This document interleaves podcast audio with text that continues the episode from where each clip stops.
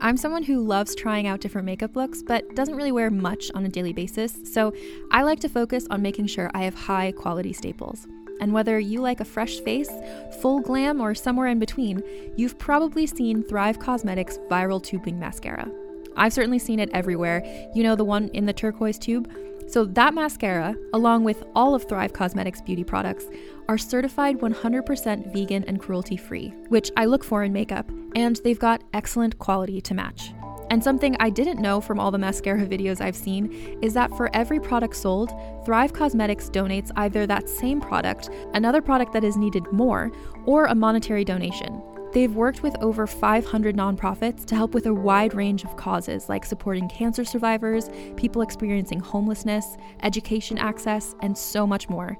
Knowing that makes me feel even better about using their products. And I do enjoy using them. Like I said, I like having high quality staples, and so my favorites are products that are multi purpose, like the Brilliant Eye Brightener. It comes in a bunch of colors, and I like using them as eyeliner, eyeshadow, and even highlighter. Thrive Causemetics is luxury beauty that gives back. Right now, you can get an exclusive 20% off your first order at thrivecausemetics.com slash thrive. That's Thrive Causemetics, C-A-U-S-E-M-E-T-I-C-S dot com slash thrive for 20% off your first order. This episode is brought to you by Snapple. Want to know another Snapple fact? The first hot air balloon passengers were a sheep, a duck, and a rooster. Ridiculous. Check out snapple.com to find ridiculously flavored Snapple near you. Hi, I'm Keegan. And I'm Madigan. And you're listening to Your Angry Neighborhood Feminist. This is a podcast where we explore the world through our own personal feminist perspectives. Okay, so Madigan, Hi. Welcome to the first day of Pride Month. Thank you for welcoming me, Keegan. You're so welcome. Well, of course, this is a month that we always celebrate here at Your Angry Neighborhood Feminist, and we have lots of fun stuff in store for this month. Is there anything that you wanted to say, Keegan? I kind of cut you off there via Zoom. No, you're good. I was just going to say basically the same thing. We've got really fun stuff this month. We've got stuff planned. And it kind of coincided about a couple of weeks ago on Netflix. They released a trailer, and this trailer actually made its rounds on um, my social media and particularly um, my worst date. We have a Facebook group, and a couple of people posted this trailer in there because that's all about dating and love. And this movie is about love. It's and about I love. watched the trailer. I remember watching it. I was laying in bed. It was like the first thing I watched when I woke up, and I was crying. Yeah, I watched it at work and I was crying. Yes. So I was immediately, I showed it to Anthony and I was like, we have to watch this. Mm-hmm. And so then um, when we were discussing what we wanted to do for Pride Month, you brought up that we should talk about this movie. Yes, I had actually I watched this movie last week. Max and I were going to watch it together and I've been kind of bugging him and he wasn't in the mood for it. So he eventually was just like, "You know what? You really want to watch it. You see it. We can always watch it again together another time." So I watched it when I was at work one day when I had my little lunch time or whatever. And I had a lot of feelings about it. So when I was talking to Keegan about wanting to uh, talk about it for Pride Month, I'm glad that I now know that she has feelings as well. So I'm Right. excited. I'm excited to tell this amazing love story first and foremost, and I'm also excited uh, to discuss a bit of something that Keegan and I both really uh, love, and that is the art of filmmaking and storytelling. And I feel like there are some great parts of that in this story, and there are some not so great parts. So, sh- Totally. should we get started? Yeah, let's get started. So first of all, the movie we are talking about is A Secret Love, which is a Once I documentary. had a secret love. I loved that that music in the beginning. It was so Swoon. perfect and it was beautiful. It explains Terry and Pat to a T. It it truly does. And this story, it's the story of a lesbian couple who kept their relationship a secret from their family in particular. Um, they did have friends and things like that who knew that they were out, but their family did not. In fact, their parents both died without ever knowing uh, about their relationship. They kept this a secret for seven decades almost. So yes, I was going to say years. this relationship started in the 40s. So that Yes. uh, that's an important factor because that is the reason that they never told anybody. Right. And I did see that this was filmed in 2009. So it has been over a decade Well, since they- this was filmed. They actually filmed, uh, I believe, for a number of years because there is one time that they say one year later, and I believe there's another time jump at the end that they don't specify.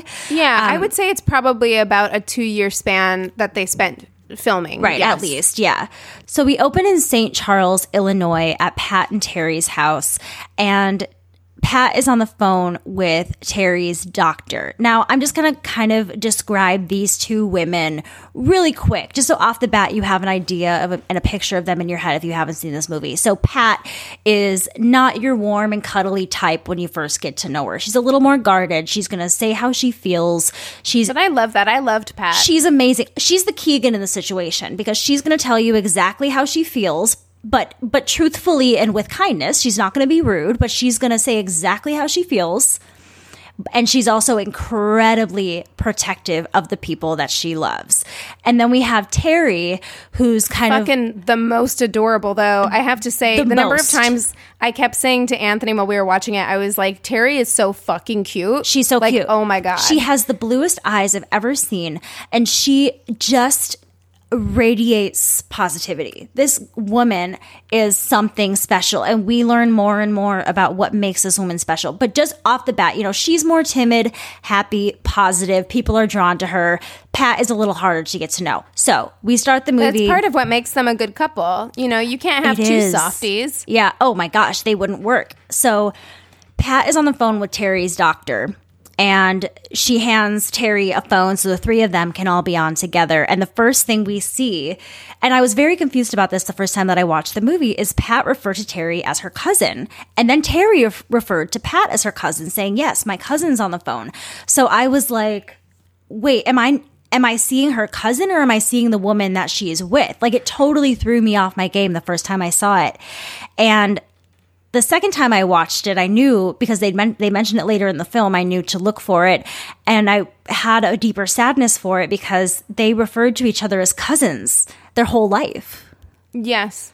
So Yeah. yeah. So they were on the phone with Terry's doctor because she Terry has Parkinson's, and uh, it was very apparent. You could see Yes. her shaking, and as you watch the film, um, you can see that that becomes more pronounced throughout the couple of years that it took them to film this. Definitely, definitely. Both of, I mean, they're they're old women. You know, both of their health uh, we see deteriorate a bit through this film. So, right, and and Terry is obviously older. Um, she's clearly older by a couple of years, and her I believe she's also- I believe she's older by four years. Yeah, and her health is also deteriorating much quicker. Yes, definitely. So they are both from Canada originally, and Terry is very very close to her family, and they really really want. Uh, Terry and Pat to come back to Edmonton, Canada, and look at some nursing homes and be with the family. Now, Terry is Which very open to this. that part of it is is understandable. Like that part of it is understandable for me. I'm like, I get it. Mm-hmm. You love your family member. You want them to be close to you. But it should also be said, and I think that it should be said fairly early on, um, that this the person who made this film, the director of this film, is Terry's great nephew. Yes. So it's Terry has a very, very close niece named Diana, who is very prominently featured throughout the film. And this film was directed by her son. Yes. So that kind of gives you a good knowing that, which I didn't know going in that that was the Oh. case. Knowing it now, um, you can very much tell that Yes. that is the case because this film is very, very, very centered around Terry's family. Well, and that's Um, my biggest complaint because um, I'm glad that you mentioned this because I'm going to mention this at the top because it's part of the bone I ha- the many bones I have to pick with this film. So originally, when Terry came out to her great nephew, uh, he wanted to tell this love story, and that's when they started, you know, ar- getting all this archival footage together and creating this film. And then when Pat's or sorry, when Terry's health started deteriorating and there started being all this stuff with the family, he changed the story, and I think that hurt him. A And lot. it, it, I think it hurt him a lot, and you definitely see that. And also, I would say, you know, both of us having watched the trailer for this film uh, and crying at the trailer and all the things and thinking, oh, this is going to be such an incredible love story. Um, I think that was misleading. it was incredibly misleading. the and uh, look, the story is is interesting and profound in its own way. I just feel like he lost his messaging um, somewhere along the line. He was trying to uh, tell too many stories and he was trying to get too many points across. He was trying. Absolutely. He went in trying to tell a love story and he ended up telling a story basically about a family who has a history of some severe homophobia, uh, basically coming to terms uh, with their aunt being a lesbian in, in different ways and these different family members and also the women getting used to being out with their families but it's also about them and this battle over Terry's attention and putting them in a home where they want them to be. It's very controlling. Yes, there was definitely that feeling. But I mean, I would say it is. I don't know. It's complicated. It's very obvious to me that he started from the perspective of it being a love story because you do get that. Yeah. You do get that. You definitely sense that this is a couple that loved each other. Um, you definitely sense or love each other.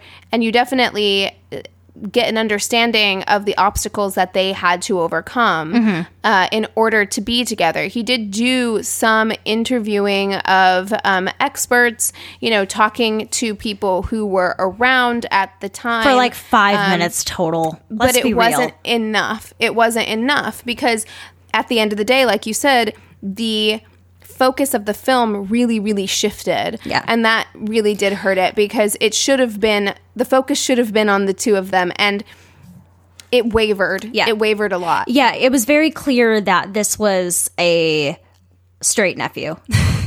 it was it was a, it was a straight guy trying to tell the story of his Right, and it's And- it's difficult because it was produced by Ryan Murphy, Right. Who is a gay man, and so I think having that name attached to this story really makes people think that it's going to be something incredibly profound. Of- yeah, and exactly. I still do feel like the story was worth telling. Yes. I really do. I Yes. think it's fascinating. Terry was um, a member of the All American Girls baseball team. You know, if you've ever seen A League of Their Own, Mm-hmm. Yeah. she was a, a member of one of those teams, which is fascinating. And Yeah. she was a lesbian, and all of that is good enough. incredible. It's all good Um, enough, you know? It's good enough. We So- didn't need all the family stuff. Right. But unfortunately, we still have to cover it because we are recapping this documentary. So the family is urging Terry and Pat to come to Edmonton, Alberta, Canada. And Pat is like, no way are you getting me to the frozen north. And Terry, being Which is the, really saying something from somebody who's from Chicago because it's no, she's fucking cold she's in from, Chicago. They're both from Saskatchewan. They moved no, to I know, but together. they've but they've been in Chicago Oh, for like yes. sixty years, and to say like it's too cold, I'm like you're in Chicago. It's fucking cold in Chicago, which should tell you how cold it is in Edmonton. go further north, man. You're going to get even colder. It's crazy. So, but Terry, being the sweet nugget that she is, she's just like, I don't care where we are as long as we're together, I'll be happy. So she's just a sweetheart. So, Well, and I did get a sense that Terry did want to be around her family. Yes. Like that I did get that sense that she she wanted to, but she also didn't want to upset anyone. So she told Pat that she was happy with whatever and she told her family that she was happy with whatever. Yes. You know. so we are about to meet Terry's family, and I would call this. For me, it was a bit of a jarring introduction. There's something about like the, I think it was like five or six of them huddled in a circle with this very extreme peppy positivity that gave me the creeps. And we meet the number one pepster, Diana Bolan. And I I have a love for Diana. Or sorry, Diana. I have a love for Diana, but I do have feelings about her. Um Right. She I would say I liked Diana overall. I did like her overall. Um, I I just think that it was she actually had a very great story arc. I've got to say. Her her but and some of it isn't even seen on the screen and we'll talk about it later but i i like diana but i do have a lot of feelings and diana is aunt terry's niece. And it's made very clear by Diana that she did not have a great relationship with her parents. And they don't really bring up why right away. And they, they get into that later on in the film. I was trying to get those notes up there and it just wasn't well, they working. still don't really talk about why she doesn't have a good relationship with her mother. Like they discuss why she has a bad relationship with her father. True. Yeah. And she says But about Terry was very clearly a mother figure to her. She was. And she even says, I owe everything to her. And then she kind of gives a look and makes it a point to say, and only her. And Diana had only found out that Aunt Terry was gay three years prior to the making of this film. So it really is it still i feel very much uh, a weird culture shock almost for her family to kind of get used to it and terry yes, very clearly, I think it Yeah. was a weird culture shock for them, which is strange to me because I don't know. I, I feel like there had to have been a degree of willful ignorance there because I'm like, this is a woman that your aunt has lived with for decades, has always been there for you know all what I family mean? events at, at all family events, comes to visit all the time.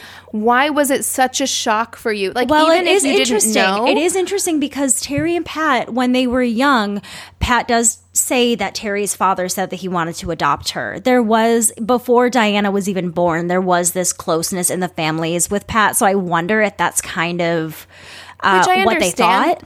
Which is fine but to me i'm like okay so maybe you didn't know. Maybe there was something in you that like was resisting that idea for whatever reason. But i also am a little confused as to why it was such a shock. Like Right. really it never occurred to you. I mean it did occur to her because she did at one point ask Mm-hmm. her aunt terry if she was a lesbian her aunt terry denied it because she was so scared and nervous Yeah. um, about coming out Yeah, she- but i also don't understand the family being so like so shocked. Yes. Like this is someone that your aunt has lived with. This your auntie Pat, as you call her, Uh-huh. has been in your family your whole life. Why is this so weird? Yeah, and it's for you. and it was so heartbreaking. They they go to an interview with Terry after you know Diana is talking about when she came out to her and Terry just says I didn't want to lose her love. And Terry said to Diana after she came out to her said, "You can go back home and tell the other kids if you want. I don't care, but you were the one I wanted to know." And it's it's really it's so sad. touching. You, it, it's touching, but it's also very sad. I mean, we do a coming out episode, or we have done a coming out episode the last two years that we have had this podcast. Uh, we've had great stories, we've had devastating stories, we've had everything under the sun. And hearing this woman who has been living as a lesbian woman um, with with her partner for decades 65 years Hearing- at that point. But at the start of filming. Oh yeah, but I mean, and then she had told Diana a few years before, so probably she'd been living with Pat for sixty-one years Yeah. or something like that. Hearing her say how nervous she was, hearing Pat say, you know, Terry's hands were shaking. I had to hold her hands mm-hmm. in order for her to tell this member of her family who is like a daughter to her, who gave her everything, who loves her unconditionally, to hear her have that much anxiety, is heartbreaking. it's so sad to me. Well, and we get into why that fear was so instilled in her. And I think that this is the answer to the questions that her family has, and they're just not willing to see it. So we meet Diana's brother, Kim Bolan, who would be Terry's nephew, and he talks about uh, their father, who would be Terry's brother. And they say that he was a drunken, homophobic, cheating father who raised him to believe that being gay was a sin. And Diana's father used to say something, and this is a huge trigger warning, like with bright neon yellow, shining light trigger warning. I don't want to say but it is disgusting and I have to. Diana would say that her father would tell her that Terry needs to get fucked by a big black guy to set her straight. And then she makes it a point to say he would say that all the time, sober, not drunk. So to me to say it's not like he was just drunk and angry and saying things. He was telling his child who thinks the world of her aunt and thinks of her as a mother, a child that you've also raised to believe that being gay is a sin and a horrible thing, you're telling her these negative things about her aunt then and kind of creating this negative image of what that could mean. And you're also being fucking racist and like very, it's very threatening. Like the Right, intent behind it is like very threatening. A delight, yes. It sounds like Um, he's like she needs to get raped is what that sounds like to me. And I know that Right. and again Well, that's and racist, but like that's what his intent probably a- was. it's such a problematic view of homosexuality as well uh, to say that people are gay only because they haven't had sex with somebody of the opposite gender. It's it's very I, I don't know. It's, It's very jarring. small-minded. I mean, It's really- when it was said in when it was said in the documentary. I remember feeling like, "What the fuck did I just hear?" Yeah. And then and then she goes on terry goes on to talk about her parents Mm-hmm. and while her father was an incredibly like loving and open man who she says you know she kind of indicates a few times that it's possible that maybe he had some kind of idea maybe not overtly Right. about well, she, her situation She and her father were incredibly close, and he was uh, a major role model and focal point in her life. And really, she she I believe feels that he's kind of the reason she is the way that she is. She wells up when she speaks about him, and they talk about drinking booze and partying. And I have a feeling that he knew. had a I do too, and and her dad had a very soft spot for Pat as well. Mm-hmm. Yeah. um, loved Pat deeply, you know. And then she talks about her mother, who it's she loves her mother. She says that I Grandma loved my mother. You know, yeah, Grandma Rosie. I loved Grandma Rosie, but or not Grandma Rosie For her, it's it's the mom, mother. But you know what the, I'm saying. The But- nieces all say Grandma Rosie, so that's how I have her in my notes. she, she loves her mother, but she does say, if my mom had known, my mom would have disowned me. Yeah. That's the kind of person that her mother was. It's the kind of environment that she grew up in. Mm-hmm. Um, you know, it's it, it's tough. Yeah, it's really tough. And the person that kind of starts bringing this up is my least favorite human being in this movie. And she might be one of my least favorite human beings. I shouldn't say on the planet because there's a lot of bad shit happening right now, but like she's in my top 50 list for sure. We meet Tammy. I can't stand Oh, Tammy. Tammy. How dare she share a name with my mom? I know, right? It's so cruel. Horrible. So Tammy is But she's Tammy with a Y.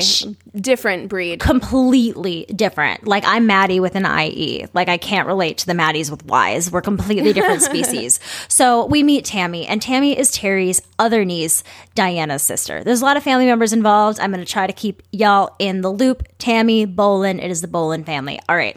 So she starts out by saying how much she loves her Aunt Terry, but that she feels betrayed that Terry didn't tell her sooner. And I was like, Way to center yourself, you I was piece like- of shit. girl. And then she has the audacity to look at me and say, Have we lived in a lie? Look at you. Look at me. Had the audacity to look me in the eye and say, Have we lived a lie this many years? And I like this pissed me off the first time, but the second time when I was like really paying attention and really reading subtitles and taking notes, I had to pause it and I just started journaling essentially because it's it's bo- it boggles my mind that somehow the sexuality of her aunt was so important to her that that must be a sole part of her identity that she felt so offended and betrayed that one part of her aunt's life was not shared with her when literally how does it change the relationship that you had It- with these people at all It doesn't. It doesn't at all. These women were not faking their love. They were not pretending with you. They love you and they were being themselves. and they don't owe you shit They don't owe you anything. They could have died with never telling anybody, and that would have been their right. And you need to accept that. Fuck Tammy. I don't like her at all. well, and she goes on to say that they needed to get married at this point now that everybody knew because living in sin was a bad thing. Yes. They, these women have been together for 60 something years and let's just disregard also the fact that this wasn't even an option for them. The option to to legally marry wasn't even on the table for them Yeah. until a couple of years before this documentary was filmed. Right, exactly. So it's why would you even why would those words ever come out of your fucking mouth? Well, and it's so this woman is so bizarre to me because she jumps around because I feel like she catches herself and realizes that she's being filmed and she's saying shit she shouldn't Oh, be saying. sure. Because Yeah, I- then I got that too. She, she immediately so they kind of go into like that's when they start talking about Terry's relationship with her mother and father, and so we start to understand why Terry probably wasn't so open about talking to her family about her sexuality. And then Tammy completely turns the car around and whips a Yui around, and she goes. You know who really should be buried here? Looking at Grandma Rosie's plaque, which is Grandma Rosie, uh, Pat, and Terry. She goes, her husband Jack should be here, not Pat and Terry. And then she says they should get married. They're living in sin. I'm like, whoa, whoa, whoa, whoa, whoa. Like, what? What are you trying? I don't like. She's trying to make too many points. None of them make sense, and none of them are well, it's intelligent it's interesting, points. You know, because again, I didn't know that this was filmed by a family member until after I watched it. And looking back on it now, it's interesting to me because I do think that Tammy said things to her nephew that she probably wouldn't have said out loud to a stranger, Mm-hmm. to another filmmaker. I don't think she would have said that thing about living in sin, but she felt as though she was in a safe space because she was talking to her nephew. exactly. It- Um, it- you do see her backtracking a lot and kind of checking what she's saying, but she said it, and he kept it in. He could have he could have edited that stuff out to make his family look better, and he didn't Right. Well, edit do anything wonder- nasty out. No, he didn't. And I do wonder, um, well, maybe there was stuff that we didn't see, but I wonder how much um, influencers say Ryan Murphy had as a producer. That's a good point. I wonder There if he got to look at the footage or not. There were other producers. I don't know. You know, I always wonder when there are these big name producers and executive producers how involved they actually are. So it would be interesting to know. So at this point, we've met uh, most of our main players as far as Terry's family goes, and now we start kind of talking to Pat about her relationship with Terry's family. And she, this made me really sad because I loved Pat immediately. Like I, I would meet Pat and immediately want to please her and make her like me. That's the type of person that she seems to me. And she has this sadness saying that Terry's family just kind of puts up with her because she's with Terry. Sorry, there's sirens going on outside. But that made me really sad because she was brought into that family with open arms. That's how she was, you know, introduced. And now, you know, this next generation and everything just don't seem to really understand. And there really is a lot of jealousy that we're going to see between Diana and Pat in particular.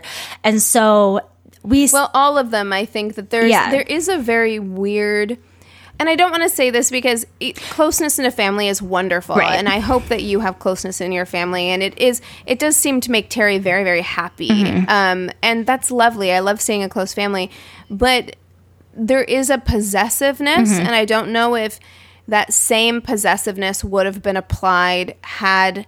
Terry been in a heterosexual relationship. Right. I think they probably would have thought that the man would be able to take care of her. I didn't even think about it that way. But, you know, this was an interesting dynamic for me to see because we do see this more this Diana, Pat, and Terry triangle that we have going on, kind of fighting over uh, Terry's love. And it's just really interesting. It kind of seemed to mirror a lot of the ways that, like, my family relationship was. Like, I feel that my dad was very jealous about my relationship with my mom. He wanted my mom very much to himself. So we had this bizarre relationship as well. And kind of seeing them talk about each other this way was really interesting for me to see. And the biggest point of contention here is that Diana wants Pat and Terry to come to a nursing home in Edmonton, Canada. So they decide, they go and they look at a place, and the whole time, Pat just looks pissed. We already know she doesn't want to be there. She, it's too cold. And she's like lagging behind. Diana's like holding Terry's hand, which I was like, girl, let her wife or not wife yet, like, take care of her. Like, it just seemed weird to me. I was like, let her do something, you know? I, I can kind of see it both ways because I do understand, like, when you have a close relationship with an older relative, you don't always necessarily like include the spouse on that if you're holding your grandma's hand or something like I that. guess like that stuff. I, I get it, but Maybe I it will was- say it, it was cut in such a way that when when it was cut to that part, it was literally right after Diana had said, "I feel like we're in competition for my aunt." And I was she just gonna- literally says that. Yeah, and that's why I was just going to say I think I was tricked by the filmmakers. So it's funny that you just said that because it they totally did. They were like, "Oh, look, Pat's lagging behind" because I was like, "What a bitch." Like, Pat, come on, girl.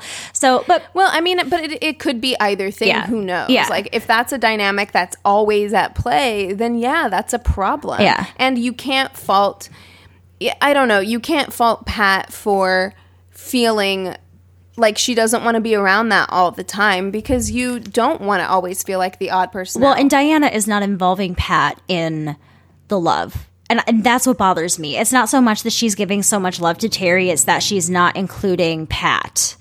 Um, so they're looking around this nursing home, and like I said, Pat is clearly not happy with it. And they're discussing, you know, the, the living situations with like the head of this assisted living center. And they're asking a lot of questions, and they bring up the fact that they're a couple and they want to make sure that the community there is going to be okay with it. And the woman working for the assisted living center is like, well, you'd be the first ones, but if you walk down the halls, everybody says hello. it was the most Okay. candid thing I ever heard. And then you just see Pat's I mean- face like, that means fucking shit. They don't know we're a couple yet. like, See, I love Pat in that way because I don't like, uh, you know, I don't like the idea that because people smile and wave at you that they're not homophobic Yep. or because people use that excuse as well for racism and like somebody can smile to your face and still be a racist piece of shit Yeah. so it really doesn't say anything and i understand that the woman who worked at the nursing home that was her job Mm-hmm. uh, was to try and sell them on being there um, but i don't I think we need to refrain from assuming people are not homophobic just because they're friendly. Right. And it was just, it was such a Canada. And her, he, like, they all say hello. It was so Canada. And I was like, what an, what a ignorant way of thinking. But I love that when Pat comes to the defense to be like, you know, we're not going to pretend that we're not a couple, essentially, is what she says. And I love that Terry steps in and says, because we are a couple. And then Pat's like, and we've been a couple for many, many years. Yes. You Yeah, know, I like, like this is that important to us. You don't hear you don't hear Terry again she's more submissive in a lot of ways. She's a lot quieter and you don't necessarily hear her voice it like that. Um as much throughout the film. Like Pat is very much you can very much tell that Pat is like we don't have to live in the closet anymore. We don't have to be these people anymore. We can get married if we want now. Like she is very much wanting to push them Oh, yeah. into the future. Pat is And very of Terry- the times. Right. And Terry, not that she doesn't, Yeah. not that she's ashamed of their relationship or anything like that, but she is far less vocal. Mm-hmm. And so it is nice to hear her say that. It is. Like in that moment to say, like, we are a couple. Yeah. I want you to be very clear before we move any further into potentially being in this place. We are a couple. Oh, it was a very- And I love that, again, Pat is so like um defensive. In, in not I don't mean that in a negative way. I Mm-hmm. Mean she's protective Yes. in that like she's like I want you to know we have been a couple probably longer than a lot of the other people here. You know We've what been I a mean? couple been longer than you've been alive, time. bitch. Like, Right. You know, Exactly. So, and then, so this is the first time that, um, well, maybe the second time. That Diana starts to piss me off a little bit because she has the audacity, another audacity situation, to basically call out Pat in front of this nursing home worker and be like, because the the worker is saying like, oh, well, you're throwing up tons of curveballs, which she's not. She's asking really good questions of things that she needs to know if she is going to live there for potentially the rest of her life.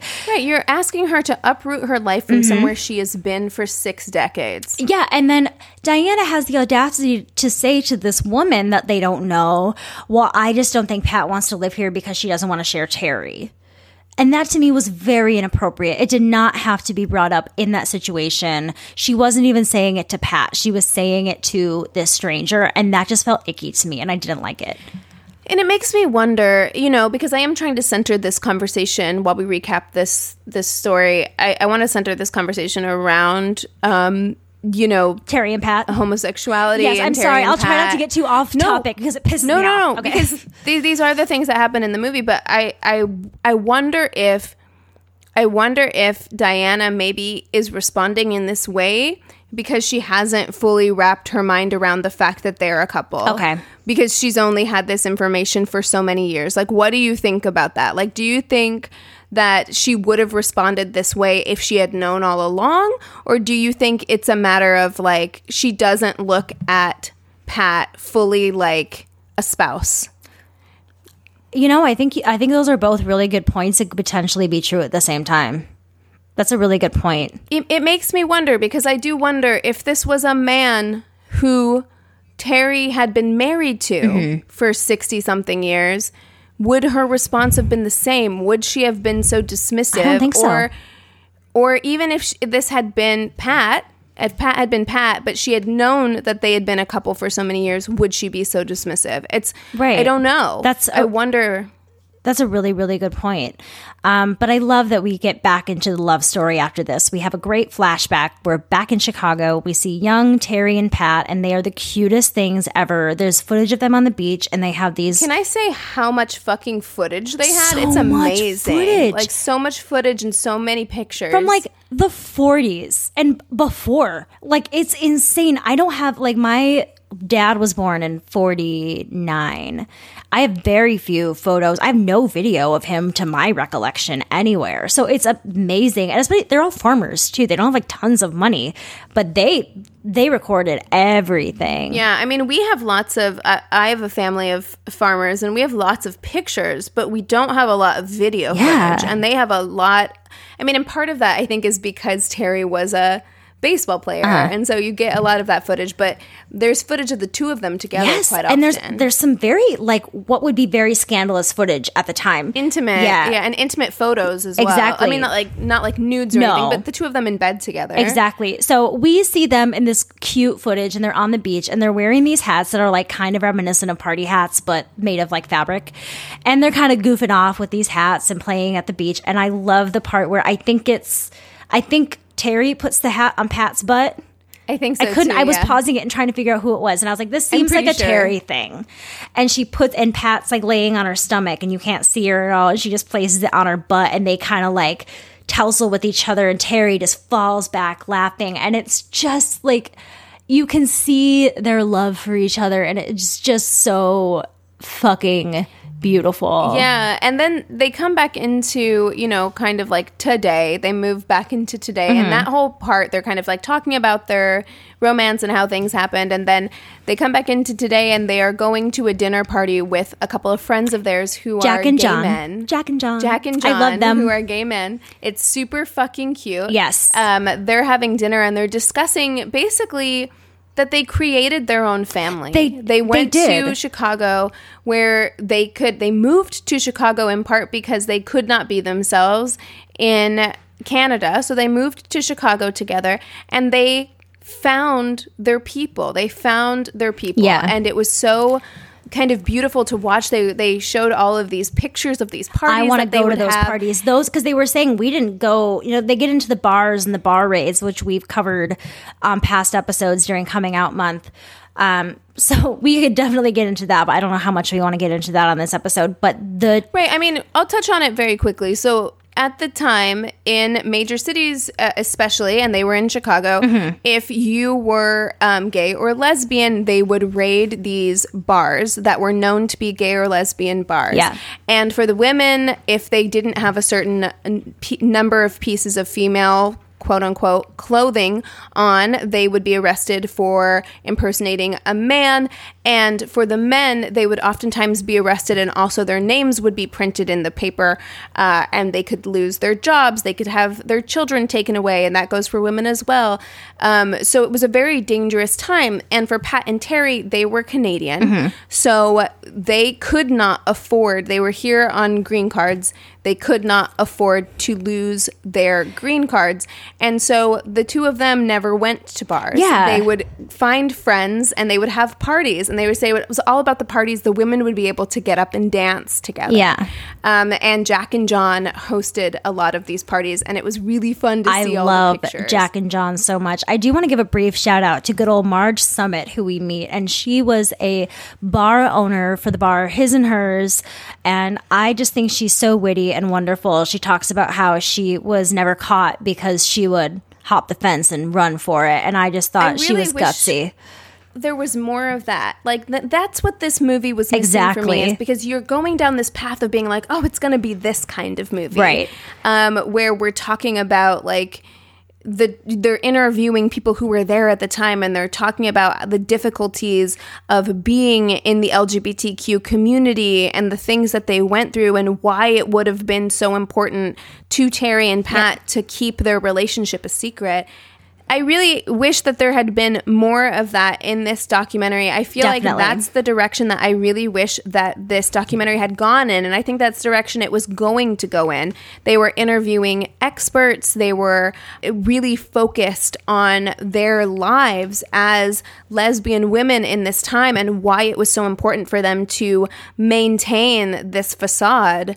And that is what was interesting to me there were other things that became interesting to me later as the documentary went on, but I really wish this had been that kind of story, that kind of love story. And after this point, um, you know, they veer away from it some. They do. They kind of go right back to, you know, the regular scheduled programming of this film. They give you a couple minutes of, you know, really great stories and filmmaking where it's relevant to the original topic. And then they're like, just kidding. Um, Yeah, but they do talk about. I do want to say that they do talk about the two Well, I of was them gonna getting say- together. Oh, sorry. They do come back, yes. But I was just saying in general, it's like they're doing great stuff and then they jump back to other things. But we do go back to present day where they're having their dinner party with Jack and John, my best friends. And they are talking about the idea of marriage. And their friend Jack seems to be very eager to marry his lifelong partner. And John's kind of like, I don't really see the point in it. And Pat's the same way as Jack, where she's like, I would love to get married. And it's funny because Pat doesn't seem to be the emotional one, though we find she's this very sensitive poet.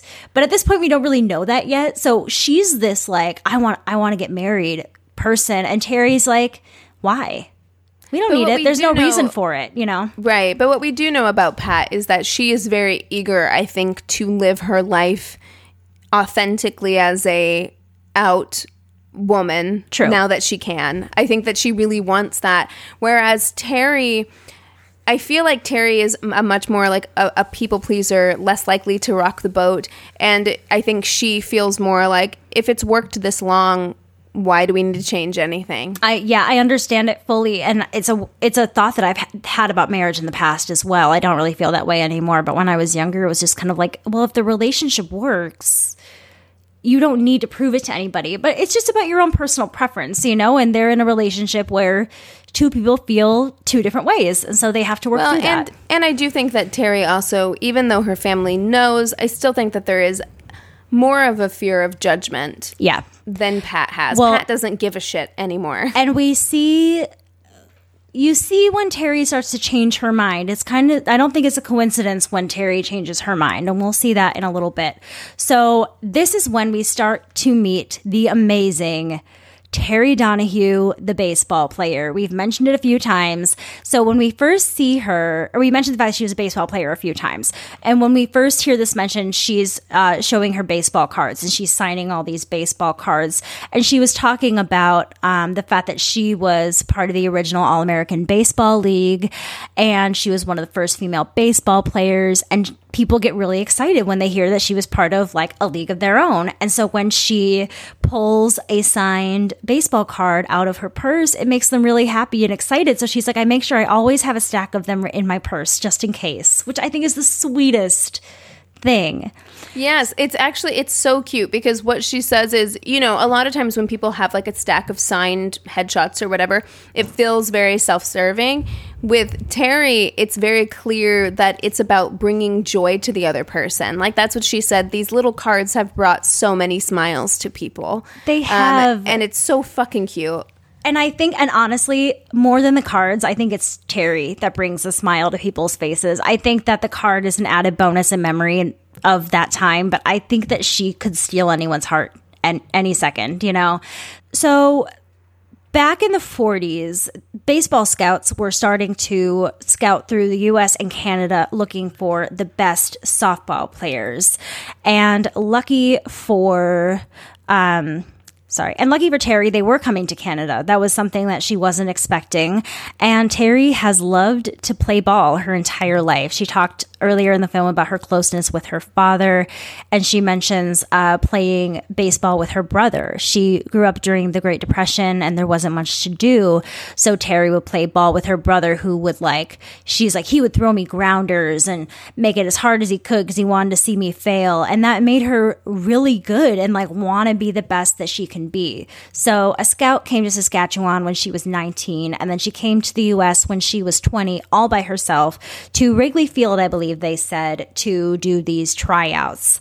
And during these tryouts, she gets hit really hard by a ball on her eyebrow and they're trying to pull her off because she's, you know, this girl who got hurt. And they're like, let's go get you some stitches. And she goes, no, put a band aid on it. I'm going back out. I'm not finished. And I'm like, yes, girl. And you see a photo of her with that patch over her eyebrow and she's in position, ready to catch. She was a catcher. And it's great. She ended up being signed with the Peoria Red Wings and touring and playing with them for four years. She was never traded. And yeah, she was had an incredibly successful yet short baseball career. And that's amazing. I mean, it's truly amazing that there could have been a documentary all about that, which again, again, I feel like the filmmaker, and maybe it's because of his proximity, his relationship to Terry, um, he wanted to do her life justice. However, it really takes this documentary into a new. It, it shifts focus It in a way that I'm not sure is totally helpful. Like, not that I, it wasn't fascinating or wonderful to hear. I'm so glad that they covered that. But as far as telling a love story, they went into so much depth in that that I really Right. do feel like it pulled focus. They did manage to pull it back and incorporate they did- incorporate Yeah. Pat back into that conversation. And they um, did, and this was the first time that Terry had ever heard of a lesbian. That was one thing that I'm glad that they brought up. So they were talking about her Agreed, yeah. baseball career, and she became like best of friends with this woman named Betty. And Betty kind of came up to her one day and was like, Terry, I don't know if you've heard, but there are these girls out there, and they like other girls, and they're coming for you. Like that's how it sounded like this girl Betty was talking to Terry. Well, and that's they how would Terry actually interpreted it as well. Clearly, they would push the dressers against their doors. They would hide in their rooms and lock their, themselves away. Like she was so afraid because she had never heard of this before. And she was made to believe that this was a thing to be afraid of, you know? Right. Yeah. And so they're discussing this whole thing and then they talk about to kind of like move it back into the love story. They they talk mm-hmm. about how Pat and Terry ended up meeting and getting together. So Terry was something like 22 and she went back home and she was playing hockey in Yep. Canada. They were playing together and you know, things kind of took off from there. So they played a few days together and then it became Can we can we say really quick that the rink is in a place called Moose Jaw? Moose Jaw. Yeah, they're from had Moose to add Jaw. it. I'm, Moose Jaw. I had to which add is the it. most Canadian name I've ever heard. it's so Canadian. So I'm sorry. Continue. No, you're okay. So they they ended up meeting and it was very clear on both ends actually. I think it was it was fairly mutual that this was kind of like it for them and it was interesting to hear Terry tell it because she was saying like it wasn't anything I had ever considered at all for myself before. And it felt very much to me like maybe if Terry had been around today, maybe she would have classified herself uh, as more of like a pansexual, where it's like, it's Maybe. not necessarily about the fact that it wasn't women in general, it was Pat in particular. You fell it in definitely love with could this have been. person. Yeah, Yeah. I'm not saying that at all. I'm not attributing, you know, anything. Well, but she, of course, but she, but she did fall in love with the person. Right, she because did. that's what she said. She never had an attract uh, an attachment or an attraction to anyone besides Pat. besides Pat. So it was Yeah. just like she met Pat and it was Pat, and like that It was, was it. it. You know, Yeah, and exactly. Pat felt the same way. She wrote her this beautiful letter. Can I read it? Can I read it? Wait, it's not the one that they read later. No, it's the short one. Yes, yes. That Terry just quotes. So she, I don't, this must not be verbatim because H- Terry just quotes this, or she's read it so many times that it's memorized. But Pat says to Terry, I'm a reader and I read a lot of stories, but I've never known where another woman had loved another woman. Above all things, I hope it's mutual. And then Terry says, she's like, all I wanted to do was just turn around and run back to her. And it was just, it's, it's like a movie. It's beautiful. That's that story and some of the other stories to come in these letters. That's what I wanted out of this movie. That feeling I got when I heard Pat, Absolutely. or when I heard this story that Terry told. It was so beautiful. And this was when they kind of started had having to start sneaking around together a little bit. They joke about checking into a hotel with nothing on them to kind of like get rid of suspicion and just stayed in bed together the whole weekend. And there's bed photos. There's bed photos galore of the two of them in bed in this movie. they loved taking photos in bed together. They do talk about some of the relationships that these women had with men in the past, and it's not important to focus on. And that was another kind of weird thing that I feel like they focused a lot on their past dating life. But Terry was with a guy named Bill from Peoria, and um, Pat almost got married at 18. And Pat has an interesting background with her love life because well, not just her love life, her whole life. Like people around Pat Oh, yeah. die. a lot. well, and lot. sh- she is constantly getting engaged, and then all of her fiancés die. So men stay clear of Pat. Like I think Well, there yeah, might be and an not issue. just men, her parents. Like Yep. she, a- a lot Her of brothers. people, her brothers. She was one of um, seven children. She had one sister and five brothers, and four of those brothers died. Mm-hmm. It's Yeah, and one of them Tragic. Uh, yeah, one of them was in World War II. Or two of them were in World, World War II. One of them was a pilot, and he was actually done with his tour for World War II. And they borrowed him for one more flight, and he got shot down over Germany. It's a horrible, sad, sad Mm-hmm. yeah. story. And then her mother died, and then her father remarried, and then her father and her stepmother died. So Yeah, and they were kind of assholes too. I actually uh, tried to Google this train accident because her father and stepmother died being hit by a train. And I was like, I wonder if there's like an old timey article or anything written about it. But no, I couldn't find anything. Um, oh, I love the story that Terry tells that her boyfriend or fiance, whoever it was, Bill, would travel with her to the baseball games, but Pat would as well. And they would sleep together in a hotel room, Pat and Terry, and Bill would have to get his own room, which I think is really funny. Again, there were clues, people. We could have figured this out. Right, but that could easily have been explained as like men and women did not cohabitate at that time. That is you would true. I stay with think of your that. girlfriend. You know, I think that that they used all of that stuff to their advantage for sure. Yeah, exactly. So this is when they bring up um, that Terry's father felt a very strong connection to Pat. And I think that was probably another thing that brought them closer together because Terry has such an intense love for her father. So the fact that he loved Pat that much as well, I think brought them even closer together. And when Pat lost her parents, Terry's parents kind of stepped in and gave her that love that she'd been missing her whole life. Right, and they It's they beautiful. also do talk about whenever they're you know they are kind of bouncing back and forth between the past and the present, and they're interviewing Pat, and she's saying you know a few years ago, so probably when her and Terry had been together for something like 60 something years, she said, I, I decided I wanted to tell somebody. So she told her brother, uh, and she was very, very close with her brother. And she told her brother that she and Terry were a couple and that they were considering getting married. And her brother immediately said, This will hurt our family. Don't tell anybody. I don't want you to tell anyone in my family. Do not get married. It would damage our family, essentially. Well, and and it's interesting that he's saying family, family, family when the way that Pat is telling it, she's like, "This is my only family. Like my brother is my only like close relative." So Right, it's interesting. I mean, I think he was talking about his own family, like his oh no, children. I get it. I get it. Yeah. Yeah. But it is. It's just heartbreaking. So let's move on to Tammy's song. Can I sing it? If you want. imagine that I'm playing a guitar like a ukulele, like ding, ding. She's playing like G D G Right, D she she knows like again. two chords, yeah. Yes, and she's like, I wanted to write a silly song, but I could only think of a love song. It's really is- awkward. It's I hate so that bad. shit. So everybody's just sitting around a table, and she's sitting at a stool, and she goes. You are my love. I can't sing it anymore, but it's You are my love. You are my love. So many years together, many more to come. You are my love. And then it repeats and repeats and repeats. And if it was anybody else, maybe I would have been like, aw, but it's Tammy and I hate her. So I was really upset. Um, but it has a really strong effect on Terry. So it's kind of worth it. This might have been the moment that she realized that she really had her family's support in this because she says, I think after that song, we will get married. And everybody starts jumping in like, I want to be a bridesmaid. Can I be the best man? And everyone's so excited. Then Terry suddenly turns to Pat and she goes, Can we do that? and it's so cute. It is. Pat's like, Of course. And they kiss, and it's just.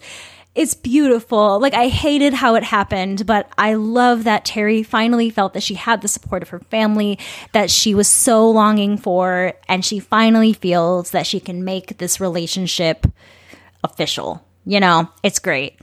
So now, before we jump to a year, we do see Terry doing some of her exercises. And we don't need to talk about this because it's not important. Again, it's 10 minutes. It didn't need to be in the film. But you can see when she's working out that she is still an athlete at heart. She goes 110% with her physical therapy, and it is inspiring. Um, so then we fast forward to a year later, and Pat tells us that Terry's health is deteriorating, and Diana comes into town. I fast forwarded through this scene this time around.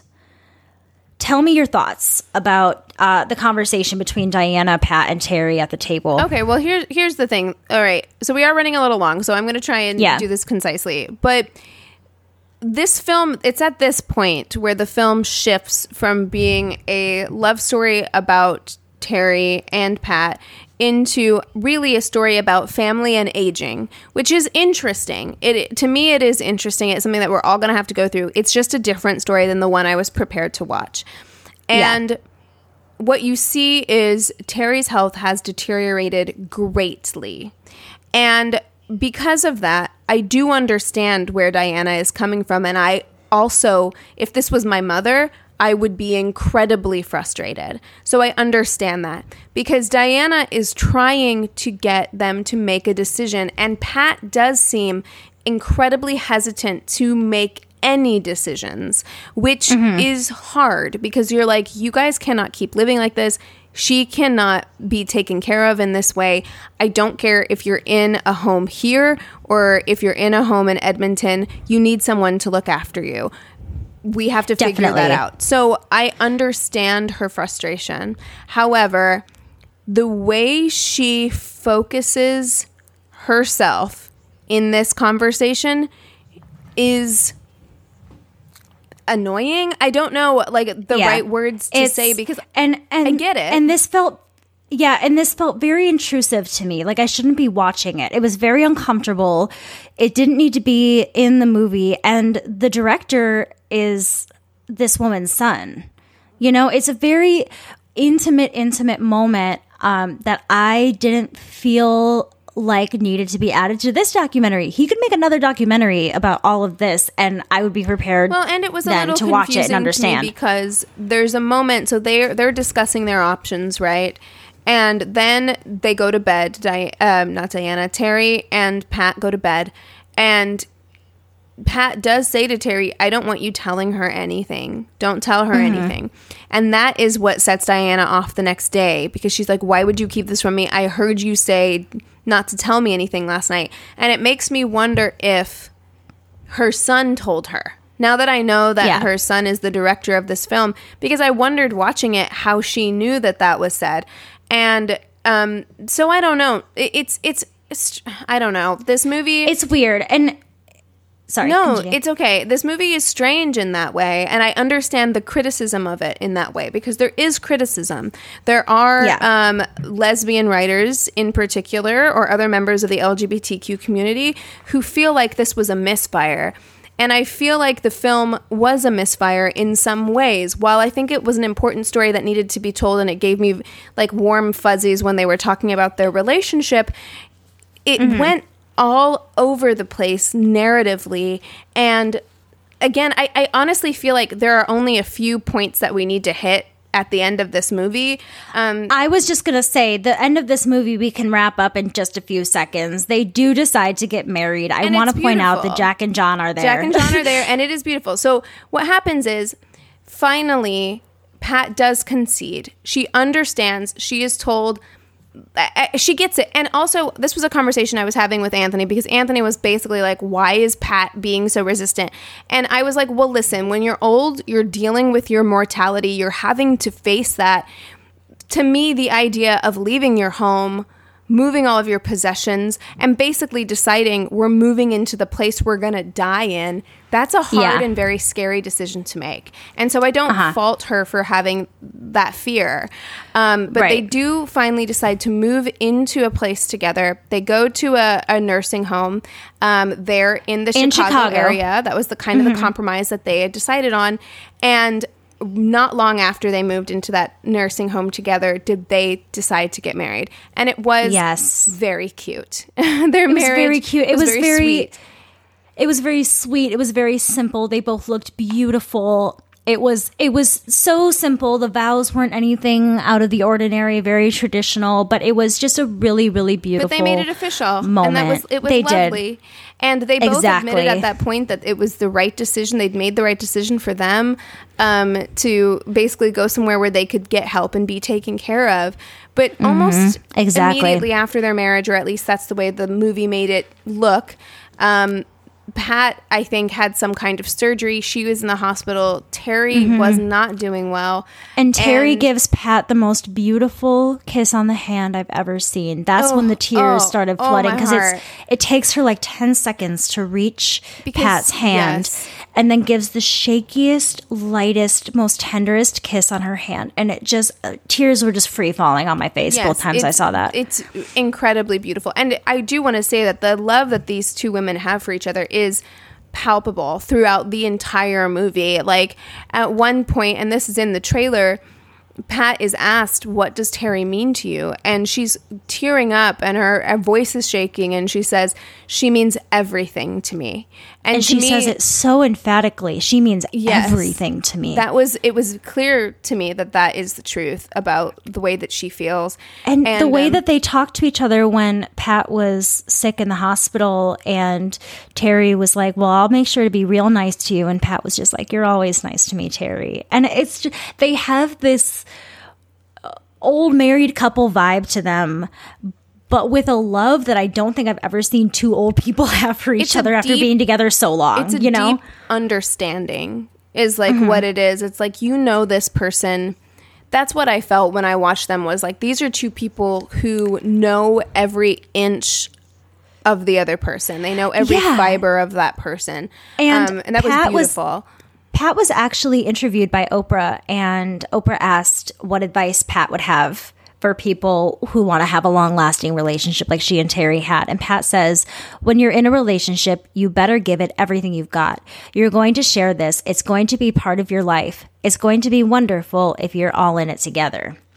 So after we see them, um, they're in an RV. Are they going back to Canada? I can't so remember they at did the end of the movie. decide they did decide that um at the very end when both of them weren't doing very well specifically terry her parkinson's has gotten very bad Yes, that's right. They're in um, Canada. th- that they decided they were going to move up closer to family. Pat decided Yes. that this is what truly what it said to me was Pat had decided this is what Terry needed because it was Mm-hmm. very clear that Terry wasn't going to be around that much longer and if Yeah. this is what she truly like wanted or needed was to be around her family then that's what they were going to do so they, Exactly. they pack up their stuff they get in an rv and they go to canada They sure do. And that is the end of the movie. But I do have a short update. So Terry passed away March of 2019. So about a year ago. It seems like it's still March. So it seems like exactly a year ago to me right now.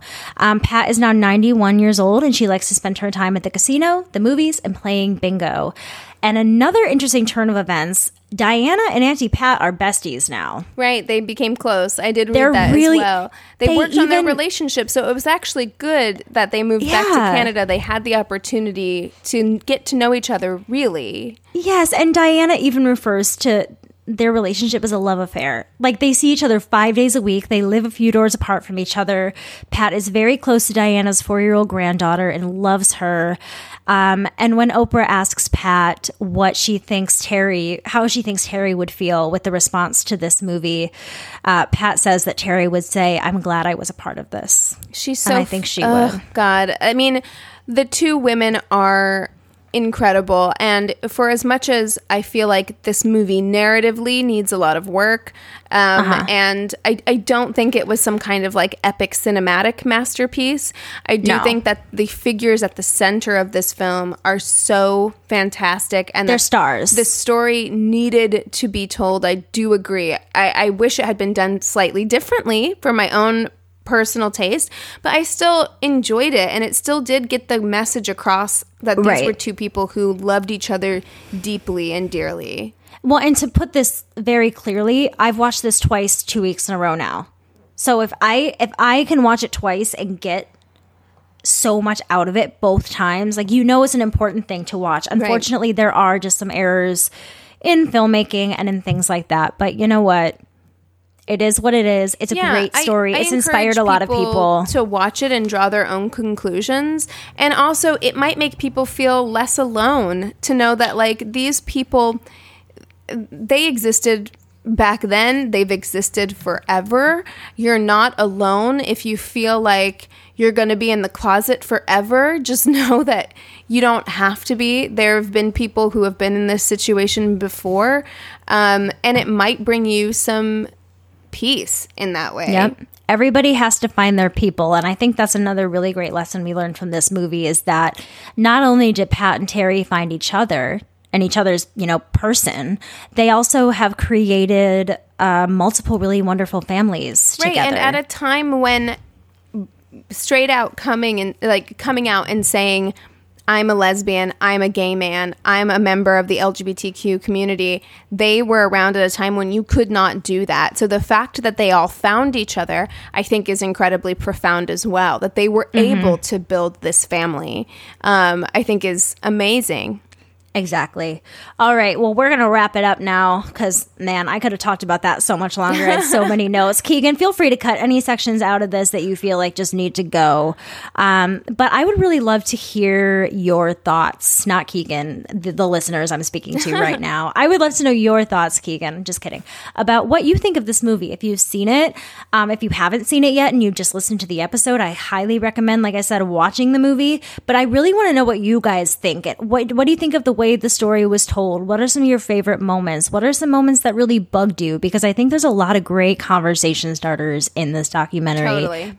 for a lot of different reasons. And I will So- also put the um, the one article that I did find. Most of the articles were actually very positive, but I did find one um, that had a lot of critiques that I thought were a very valid, very valid point. Mm-hmm. So I will add that to the show notes if anybody wants to give that a read. Watch the movie first, draw your own conclusions, and then give that a read.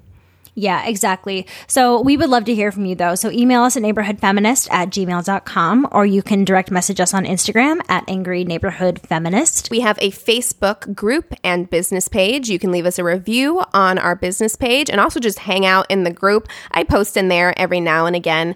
Um, you can also leave us a review on Apple Podcasts. We love getting your reviews there. You can also find us on Twitter at Yamph Podcast. Y A N F.